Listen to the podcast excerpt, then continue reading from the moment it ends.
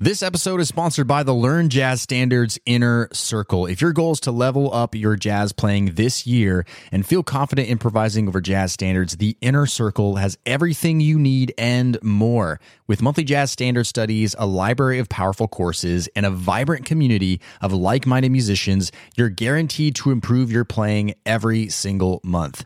Podcast listeners can get 50% off their first month when you go to ljsinnercircle.com. That's ljsinnercircle.com or find the link in the show notes. Now, on to today's episode. This is the Learn Jazz Standards Podcast, episode 87. Welcome to the LJS Podcast, where you get weekly jazz tips, interviews, stories, and advice for becoming a better jazz musician. And now, your host. He's a jazz musician, author, and entrepreneur, Brent Vaartstra.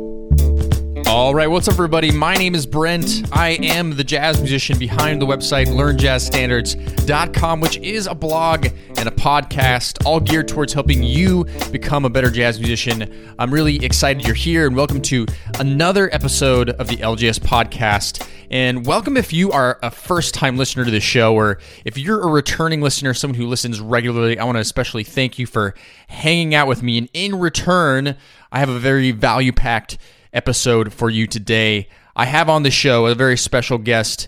He is professional jazz trumpet player Chris Davis, all the way from Chicago. And man, t- today's episode was a real treat for me just to be able to talk to him and learn from him. And so I know it's going to be uh, a real treat for you as well. And on today's show, Chris uh, just goes over his story of how he became a professional jazz musician, really starting from the very beginning, his evolution as a student, um, starting from even how he uh, first became acquainted to his instrument, uh, to how he decided he wanted to play jazz, uh, from from you know his after college training and, and playing with jazz legends and all kinds of crazy stuff and the lessons that he's learned in between. And specifically i, really enjoyed hearing him talk about what he was practicing during the more uh, formidable years of his musicianship that really helped him become the solid jazz musician he is today. And I know just by listening to chris's story today you're going to get some ideas for your own playing and that's what the show is all about right this show is all about helping you become a better jazz musician. And I think sometimes the best way we can do that is simply by hearing the stories of those who are successful at what they're doing. Whether or not you want to play music professionally or not, that doesn't matter. I know a lot of people listening to this show are hobbyists, but this show, this this episode, this hearing Chris's story can teach you so much about how to improve your musicianship and the things you actually should be working on. So very excited for this interview. Now Chris Davis, he also has a podcast and it's called The Behind the Note podcast. The Behind the Note podcast, it's a show for musicians, a show aimed to educate, inspire, motivate, and empower. And, and, and it's his hope that that musicians come there to get advice for a successful music career. So I highly suggest you check out uh, that show. Again, even if you're not aspiring to be a professional musician, so much to learn there at Behind the Note Podcast. It's behindthenote.com. And there's one other amazing thing that Chris is doing right now that I want to share with you. And this is specifically for trumpet players. So if you're a trumpet player, pay special attention. He has a website called trumpetlessonshq.com, which he is using to inspire and educate trumpet players. So go ahead over there to trumpetlessonshq.com. He does talk a little bit more about these at the end of the show. All right, now without further ado, let's jump into our talk with Chris Davis.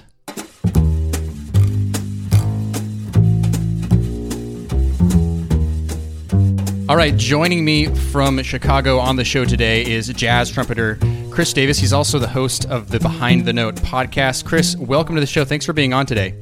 Oh, it's my pleasure. Thanks for having me.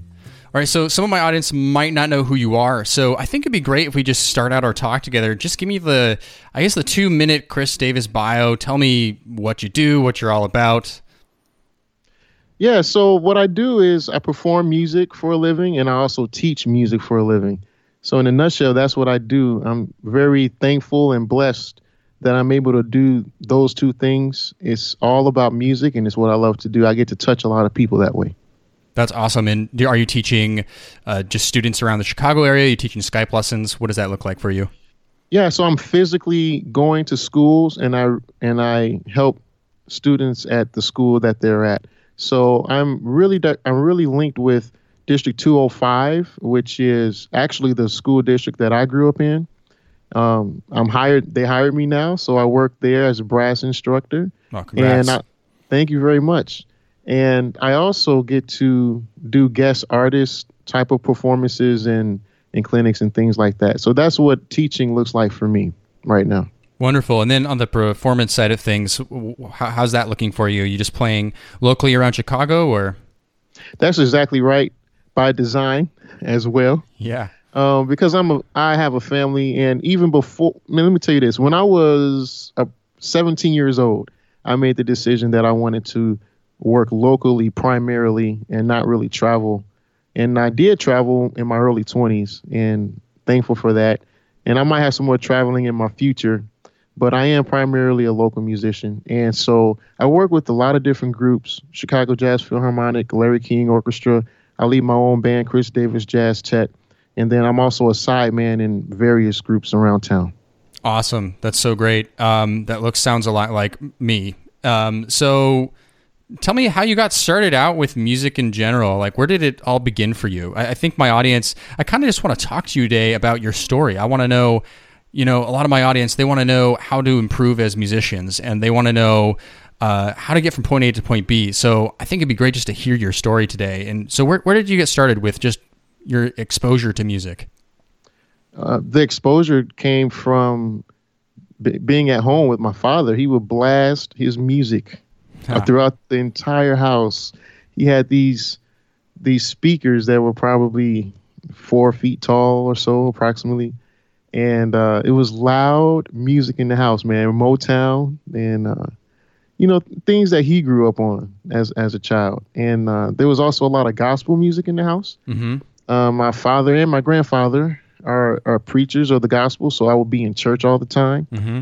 And I just love the sound of the gospel choir, and I also like the radio believe it or not, I would just lay down on my stomach as a kid in front of the radio and look at it as if it were the television. And um, that's awesome. I just, yeah, I, I would just really get into the different sounds that I was hearing. I didn't really understand everything I was hearing, but I was fascinated by that sound. And one memory that stands out to me, I was in the car and I asked my mom, What is that sound that I hear? And she told me, oh, that's a saxophone. And so I wanted to play saxophone because I liked the sound. And eventually, one day, uh, the band directors of the school district came to my school. I was in fourth grade. And uh, they had all the instruments, well, a lot of the instruments laid out on the table. And they said, What do you want to play? Take your pick. And so I was looking for the saxophone and it wasn't there. I said, I want to play saxophone. And they said, Oh, I'm sorry. Do you own a saxophone? No, I don't. Okay, well, uh, we have a flute here and we have a clarinet. mm-hmm. And they said, Well, you can start on one of these two instruments, and people normally switch over. And um, I was a kid, man, so I, I thought those clarinet and flute, I thought that was for girls. Mm-hmm. So I didn't I didn't want to do that. okay. And, so which and, one which mm-hmm. one did you pick? Neither. Okay. what what happened was uh, the band director. I said I said no, I don't want to do either one of those things. So he he needed brass players, and so he had a, a trombone mouthpiece and a trumpet mouthpiece, and he said test these out. And I I buzzed into them, and he told me, "Hey, you sound good on both of them. Uh, you can pretty much take your pick." And so then he proceeded to try to sell me on playing trombone. He was like, yeah, you'll be in the front of the marching band, and because of that, you'll probably be in the newspaper. oh man, that's funny. so he was really trying to sell me. So for that reason, I picked trumpet. nice. Yeah, you don't like being sold to, even at an early age. That makes yeah, a lot of sense. Yeah. And so that's how I ended up playing trumpet. But before they came, I, I forgot to tell you this. This is important. Um, there was a, a, a a tour that the middle school would do. They would visit all the grade schools and so I wanted to be in the band because they had been coming to our school once or twice a year since uh, kindergarten. So I finally had the chance to join in fourth grade, and so I did. going back to picking your instrument, I think it's so funny. If I, I don't know, it, when you think about picking an in, like, why did you pick the instrument that you primarily play? It, whenever you look back at it, just always seems weird. It's like, you know, either it was random, sort of like how you're describing it, or I'm thinking about why did I even want to learn how to play the guitar? like why was the guitar the instrument I wanted to pick? It really comes down to I thought distortion sounded cool, and that's so lame, right? But um, at the same time, it's it's interesting. You don't when you're a kid, you don't really think about it in a practical way like you know does the trumpet is the trumpet me or not or you know what reasons do i like the trumpet it's, it's usually just some weird reason that just and then it ends up ch- like i mean possibly changing your life right That's true. That's exactly what happened. so at what point in your at what point did you start getting serious about music? Like actually you know you got that trumpet. Is that where it started happening? In just school band you started practicing it a lot. Like was there some moment where you're just like oh man i'm really into being maybe not even a musician like you wanted to do that professionally when you grew up but when you got serious about actually practicing it? Well, there were there were a couple of different points in my life. I feel like that happened in in levels, and sometimes you don't really understand that there's another level until you get to a certain point. Um, so the first time for me, I was in high school, 15 years old, and before that, it was all fun. I had I had people. Man, I, I got to tell you, I came I came through a very rich music program. So before before I even joined band, the the band was competing and winning all of the competitions since probably like the 60s, like no literally.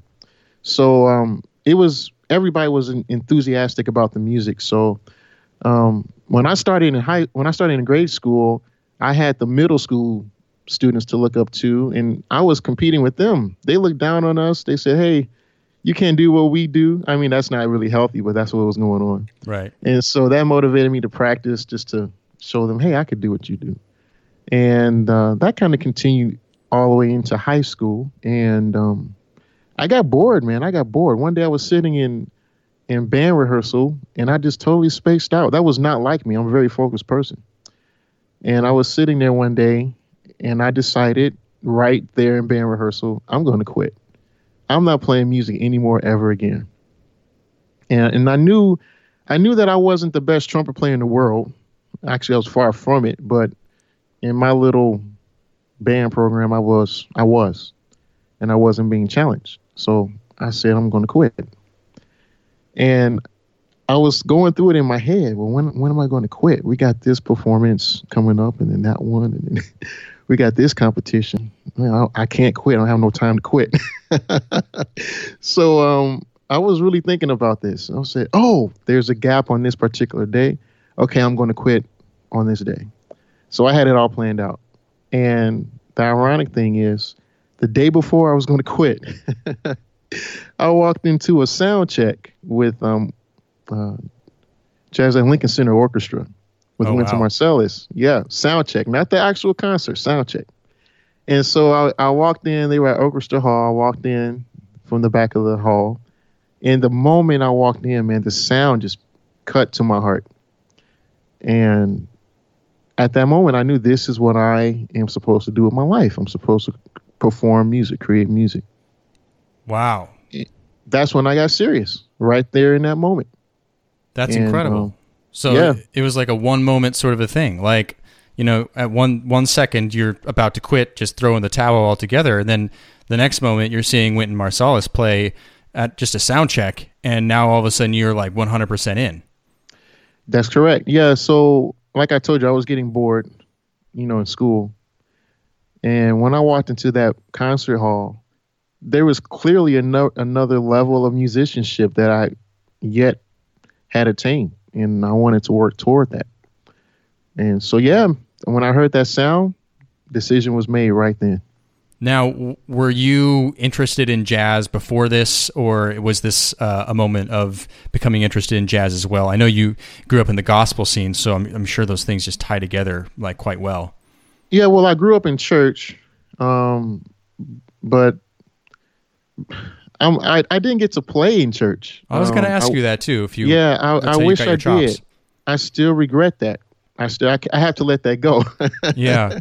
But um, because all the great musicians that I know that played in church, they're they are incredible. Um, but that's that's that's history. But no, I didn't. I played solos on occasion, but I didn't play with the choir every every week until much much later. Okay. So um, I I I I love jazz almost from the beginning because the program that I came through was rooted in jazz. We had a great concert band, but we were all we were really rooted in jazz. So since the beginning, I liked jazz. That's great. So yeah. you basically heard Wynton Marsalis play. You got really serious. What did life look like after that? Like as soon as that happened, you said, "Whoa, there's this level of music that I didn't know existed, and I want to do this. Like I want to sound like that. Like what happened? Like what changed? What was the next steps for you?" Well, I just, you know, I went. I finished high school. I had a, probably another couple years of high school, and then I went to college, Northern Illinois University, and that was the best choice for me. Um, because we performed so much. We had easily 100 to 200 songs in our book. Um, we didn't perform all of it, but we certainly read all of it. And um, that was a great thing for me. Let me tell you, my first my first tour was with Benny Golson. you toured with Benny Golson? The first tour in college for me was with Benny Golson. Whoa. And and I had a very special year um, because he was the first. And then that was in November. And then in December, if I can remember all this correctly, well, okay, let me not try to go in order, but that I'll just tell you that school year, I toured with uh, Benny Golson, Curtis Fuller, Jimmy Heath, Wynton Marsalis. Uh, I forget who we ended with, but it was an all-star year and that was that was just my first my first year. So I had a, an entire college experience of working with musicians of that caliber. Not to mention they would come to the school and give workshops. Wow. You know, all all all, all the time. So I was the worst trumpet player in the jazz in the jazz studio. Um, so I, I, had a lot to work toward, and I, I was really thankful for that. Yeah, so that's that's what happened next, and so after school, that's a whole nother story. We can get into that if you like. But that that's what happened after that. I developed well, my skills in college. Well, so okay, let me understand. So you were touring with your college combo. Like, what? Ex- how exactly was this happening? And and how Good was question. and how how are you? How was all these insanely uh, legendary musicians coming through and touring with you guys? Like, uh, explain that a little bit. My teacher is a legend in education his his name is Ron Carter, not the ah. bassist ah. Ron Carter. Oh, okay. Want to make that clear. um, people would come to a clinic for Ron Carter and say, "Hey, this ain't Ron Carter, but it's a different Ron Carter." But he is probably the best educator in jazz music, and he's very well respected. And he had the respect and love of all of these musicians. And so for him, it would just be a phone call. He would say, "Can you come?" And they would say, yeah, of course, anything for you. And uh, as a result, all of us students there had had the experience of working with these guys. So, um, not in a jazz combo setting, but uh, the jazz big band setting. Oh, is, that's is, that that was my experience. That's amazing. And what were some of the big lessons that you learned uh, through just being able to be on stage with these guys? Like, what were some of the things that you were able to take away? Oh my! Listen to this. I mean, I know that's a, that's that's a question no, that's you know you no, could this is, write this a book great. about. So so many so many things. Listen, when I first heard Benny Benny Golson and Curtis Fuller specifically, my mouth dropped because I, I literally said this out loud. They sound just like they do on the recording. That's right. amazing because you know, you, when you record, you can alter some stuff. right, right. Yeah, but no, these guys, man, they sound like the recording. Um, so that's one thing that the sound was pure and real. Um, some other things that I took away with all of them, there was a, a seriousness that came along with with the job. Um, they were all serious about music, it, it it it was an attitude of okay, it's time to work. Let's get to work. Right. Yep. So it's it's there wasn't any skating. You know, it's very businesslike, um, and as a result, we were able to have fun.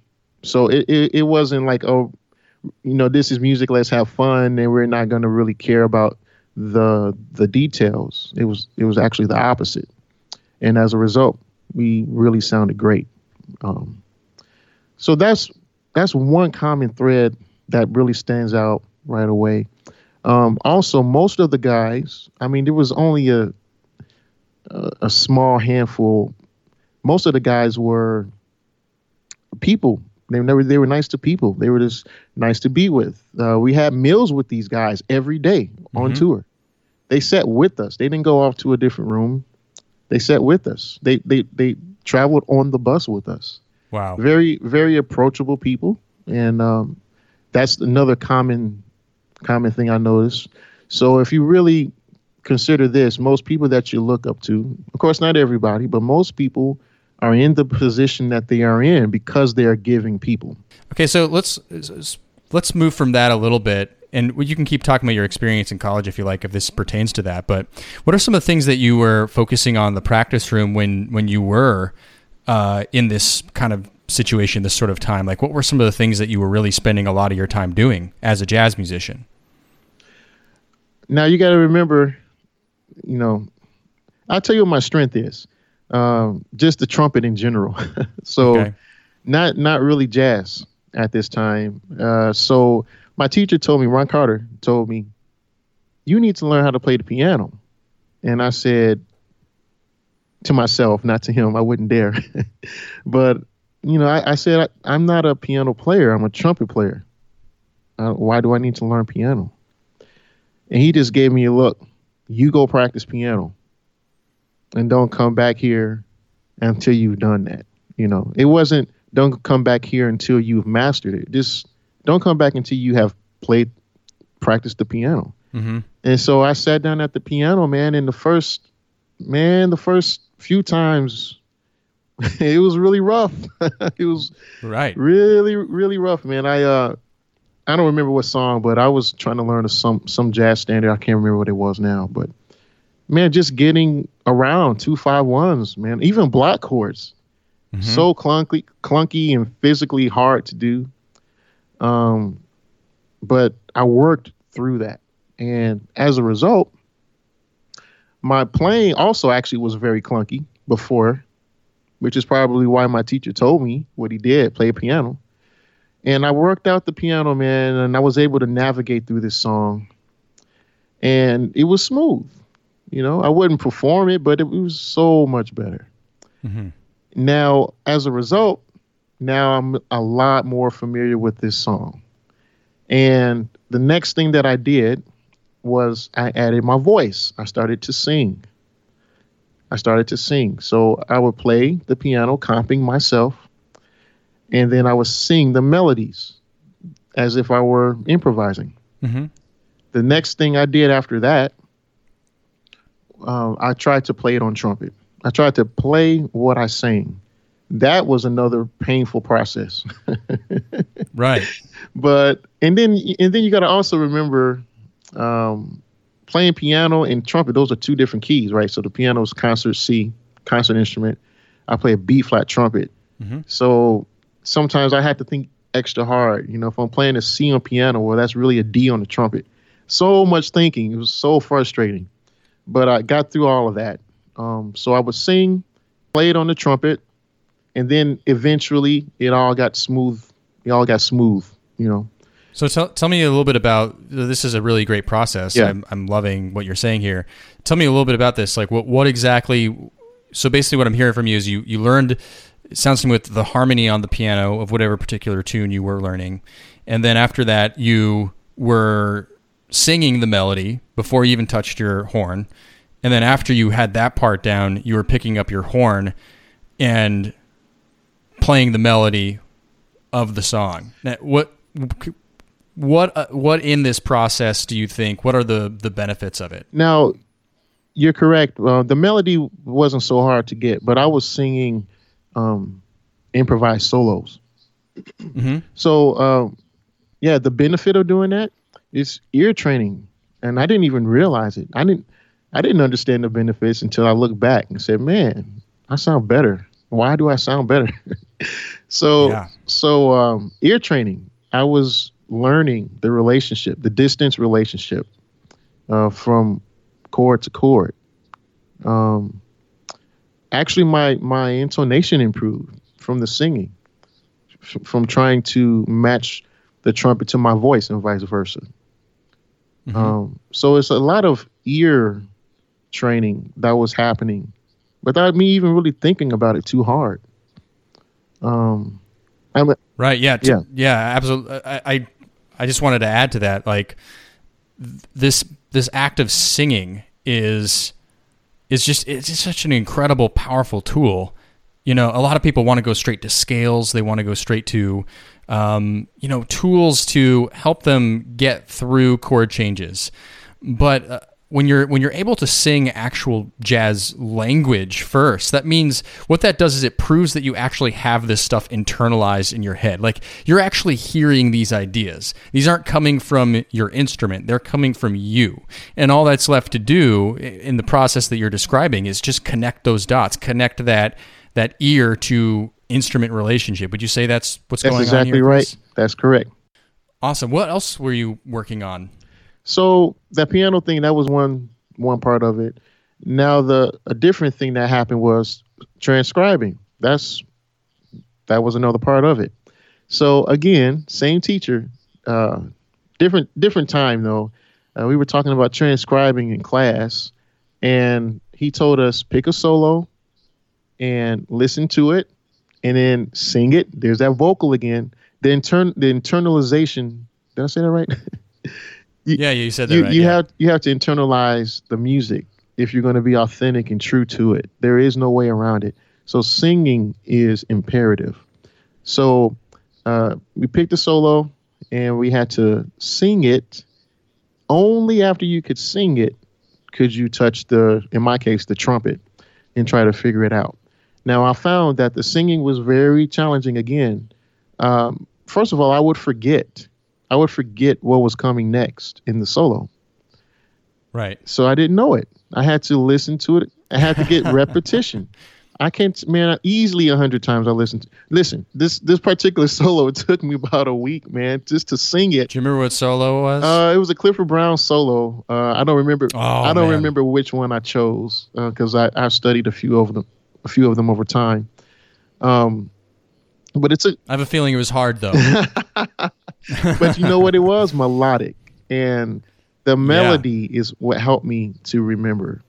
Um, so eventually, after a week of listening, I was able to sing it like another week after that. And then, believe it or not, when I picked up the trumpet, that was the fastest process. That was the fastest step because, again, right. it was internalized. So initially, there was a part where I had to find out where is this note and now keep in mind, I know the trumpet very well, but I still have to find it.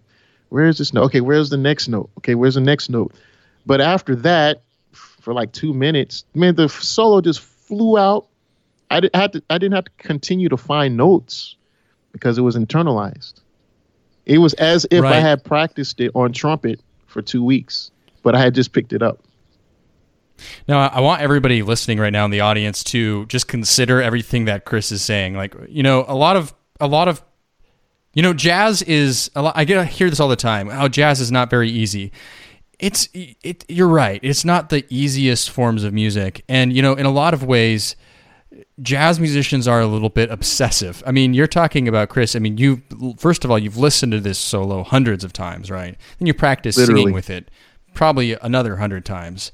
And then the easiest part is actually translating onto your instrument. But, you know, that that I'm sure that takes many repetitions to actually be able to play that right and play it along with the recording. But as a result of this, you are building up this like the the results are huge. The rewards are huge from actually going through this process. So I don't want anybody to be intimidated listening today. Um, I, I want you to understand there's a reason why you're doing this. There's a reason why you know you get by putting in this work, this time to do this stuff the right way. It can oh man, it can just do incredible things. Wouldn't you say that, Chris? Yeah, that's true. Exactly right. Uh, okay, so let's move on a little bit to after the after college thing. Um, what happened after that? Like, did you start performing as a musician? Did you start teaching right away? Like, what did that look like? You know, let's just say you graduated, and then what happened? There are two key points in my development after college. Uh, one one was this: I went to uh, Carnival Cruise Lines, okay. and I performed every day. So so I graduated in December. In January, I was on a cruise ship, and I I went with the purpose though. I went knowing I wanted to develop my trumpet playing. So what happened was uh, everything I learned in school came out. I tell you, man, when I was in school, I was I was not that good. oh man, it was it was rough, but the release of, of college, not being there, I was able to just relax, I guess. And all the lessons I learned came out. So, uh, one pivotal point for me was working on that cruise ship because I had a schedule. Every morning, I would wake up by six o'clock at the latest in the morning, wake up at 6 a.m. at the latest, and I would exercise and um, I would pray. And then I would, not in that order, I would actually pray first, exercise, and the third thing I would do was practice trumpet. And I would spend 60 minutes on the trumpet. And then I would go, you know, have breakfast and come back and have my second practice session um, around 9 or 10 o'clock in the morning for a couple of hours. So by noon, I would have three hours every day. and that, this was everyday thing. And at night, my job was to play trumpet. I was a, I was a show band musician um, but when my job was over, I would be done with work at 10 o'clock every night. So when my job was over, I would go to the lobby with the jazz trio and play jazz with them until midnight, one o'clock in the morning. And I did this every day for like six months. And so that was that was huge in my development. I got a chance to make mistakes and keep trumpet wow. on my face. Um, and right. that's the that's the reason I went to the ship. So uh, that was that was key for me. And the second pivotal moment was uh, shortly after when I came home. Oh, I forgot to tell you, I the reason I stopped the ship was because I got a phone call to teach. Uh, that was kind of unique because I did not apply for this job, and I okay. ended up accepting the job. So teaching is a whole different thing. And because teaching was new to me, I didn't have the trumpet on my face as much. And I was getting, I was losing my skill. Uh, physically, my muscles weren't trumpet ready. So I rededicated myself to practicing. I heard a myth. I don't know if it's a myth or, or if it's truth. I heard a myth that Wynton Marsalis didn't miss a day of practice for like five years. So wow. I don't know if that's true or not, but uh, I I wanted to get close to that, and I didn't. But I I practiced I practiced yeah. every day for like three months, and what was weird is that that did a lot, a lot, and it got me through that year, and uh, I ended up. So from mm-hmm, you, go ahead. Oh, sorry, sorry to interrupt you, Chris. I, am hearing a lot of uh, consistency in your schedule. Certainly, both through your through, through your first breakthrough moment and now your second Certainly. breakthrough moment. Um, it's just a lot of consistency. And like man we were playing a lot. Like you were doing a lot of stuff. And you also had a really organized structure system going on which that can't hurt right? Um, that yeah anyways that's something that just stuck out to me just the consistency. That's right. Um, you know and a lot of that's a great lesson for everybody listening today is whatever you're going to do just be consistent about it. Okay sorry go yeah on. that's that's right. Because there's no way around it especially I, uh, for a brass player um, taking a two days off the horn it's death. it's death to your to what you worked up to that point. Um, but that's another story. So it's it is very important to keep the horn on your face. So I really got lucky. Uh, somebody heard of me, and I I joined a band where we performed every Saturday night uh, at a local buffet, and this happened every Saturday night for one year. And it ended up that I was the only horn player. It didn't start that way, but it ended up that way. And that was another key point in my development. The reason is, man, we we were like in a neighborhood where basically you have to really be playing, or the people would just look at you like, "What are you doing here?" okay, so okay. you know, while I might have been okay technically, my solos weren't really connecting to the people. And I mean, what are we playing for if we're not connecting to the people? So right. over that year, I learned how to do that, you know, through tr- trial and error. Um, yeah. So one thing is this: you you you just gotta play from the heart. Nobody really cares about all the fancy stuff you can do. It does not matter. It doesn't matter at all. Um, but I I only learned that lesson from being able to play every week with with this band. So. Yeah, I, I can also attest to that too. Having something consistent to go play. I think I've I think for the last, I've had a bunch of uh, steady gigs over the years, but you know, particularly I have a, a, Saturday gig. I play every single Saturday. I've been doing it for about five years now. I mean, just even having that one place. I mean, just even one place to always come back to and and and use your practice sessions on is really great. Um, that thanks for sharing all that, Chris. I appreciate it, and and just hearing about you know just how you developed it over over that time. I mean, just a lot of honestly, just listening to you talk, there's just so many great, valuable lessons packed in here, um, and, and how you just developed. I want to switch gears a little bit, close off a little bit by by talking about your podcast, the Behind the Note podcast. I wonder if you could just tell us all what this is and um, you know why you started it. Sure. Behind the Behind the Note podcast is advice for a successful music career, and we get to that advice by interviewing musicians, both famous and local, and we talk to them about how they have been successful in their career. So, uh, some good examples I've had um, John Clayton on the show, who is known as a composer and awesome. and bass player. He wrote. I always tell people who don't know him, he wrote, he arranged the Star Spangled Banner for Whitney Houston for the Super Bowl. Mm-hmm. Well, people who don't know her, n- yeah, that's funny. I had no idea. Yeah, people who don't know his work, they say, "Oh yeah, I heard Whitney Houston sing that," because that's the most unique version of the Star Spangled Banner. Okay. Um, okay. and then we've had, like, I recently had Wynton Marsalis on the show, um, Terrell Stafford, but some people that you might not know. Shannon Curtis makes a great living from playing house concerts. I've had um, uh, Jeff Schneider on. He's really good with Skype lessons, and uh, mm-hmm. other people I've had a compo- I, I, try to cover the whole spectrum of music, what it means to earn a living as a musician, because there's not just one way. And uh, the starving artist saying does not have to be true for you. And uh, so I made that for people who care to get better and earn a living in music. Oh, that's so awesome! Yeah, it's a great show, by the way. Everybody should go check that out. What's uh, what's the link that they can go check that out, Chris? It, it's behindthenote.com also where, wherever you listen to podcasts, that's where we are as well. I highly suggest everybody check it. It's a great show. I personally listen to it. Um, even if your aspirations are not to be a professional musician, it's just a value packed uh, show. Everybody should go check it out. So, behindthenote.com. Is there uh, anything else that we can uh, share with the audience today, Chris, to, to lead them towards for you?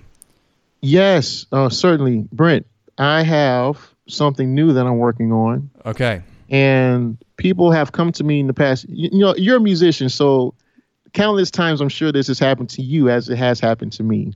You play a show and somebody approaches you and they say, "Oh, you sounded so good. I used to play guitar." yeah, that's definitely happened yeah. to me before. yeah, so I, I get that so much. I used to play trumpet, and then they reminisce and say say things like, "I wish I still kept it going." Um, I helped this man who was 50 something years old. He said, Hey, I want to play trumpet again. I said, Okay, bring your horn. Let me hear you play. So I, I, I went on and I helped him to get back what he had and more. So, long story short, I have something, I'm building a community right now, and um, it's called trumpetlessonshq.com. And if you go there right now, it's an opportunity to join the email list. If you do that, there's a checklist you get of books and tools that you'll need on your journey.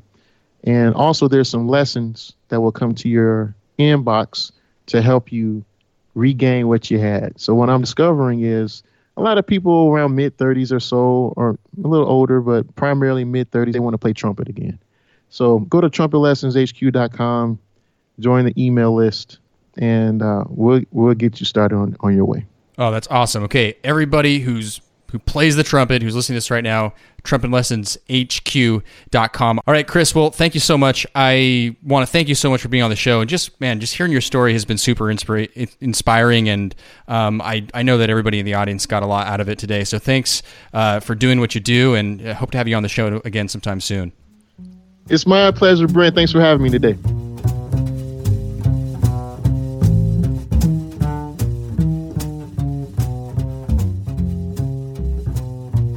All right, that's all for today's show. I want to thank you for listening. Thanks for tuning in. Remember, you can go to behindthenote.com or trumpetlessonshq.com to check out some of this awesome stuff that Chris Davis is doing. And I want to thank again our guest, Chris, for uh, just giving a lot of value to me and, of course, to you listening today. It's much appreciated. And as I always say at the end of this show, if you got some value out of this episode, go to iTunes or your favorite podcast listening service and leave a rating and review. That just helps other people find the show. Greatly appreciate the help. Now, next week, we are going to be having another episode, another awesome show, episode 88. I look forward to seeing you back right then. Thanks for listening to the LJS Podcast, brought to you by LearnJazzStandards.com. Subscribe to the series on iTunes, and don't forget to join our jazz community at LearnJazzStandards.com forward slash newsletter.